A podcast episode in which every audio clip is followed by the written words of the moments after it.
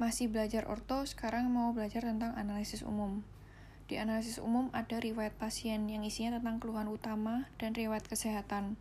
Bisa juga dituliskan kebiasaan buruk dan keadaan susunan gigi yang dirasa kurang baik dan mengganggu estetik.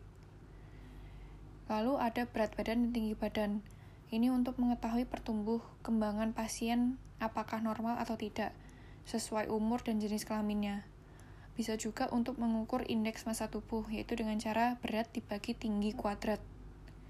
Lalu ada ras. Ras ini dalam pengertian fisik, bukan dalam pengertian budaya. Lalu ada tidaknya kelainan endokrin. Contohnya hiperpituitari hormon yang menyebabkan gigantisme. Dilihat dari di rongga mulut, uh, ukuran rahangnya menjadi besar dan terdapat diastema. Contoh lainnya hipotiroid. Itu menyebabkan adanya crowding dan makroglosia. Lalu di analisis umum juga ada pengecekan tonsil.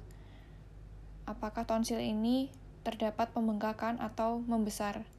Karena bila terjadi pembengkakan mempengaruhi posisi lidah sehingga terletak lebih ke anterior dan dapat mengganggu persepenelan. Biasanya lengkung geligi pasien berbentuk V. Analisis umum juga ditanyakan kepada pasien tentang alergi terhadap bahan piranti, misalnya nikel, atau alergi obat-obatan atau bahan latex.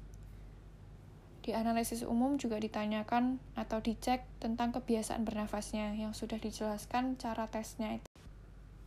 Di analisis umum juga ada pengecekan bentuk skelet.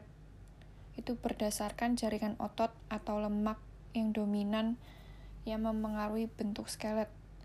Ada tiga tipe, yaitu endomorfik, mesomorfik, dan ektomorfik.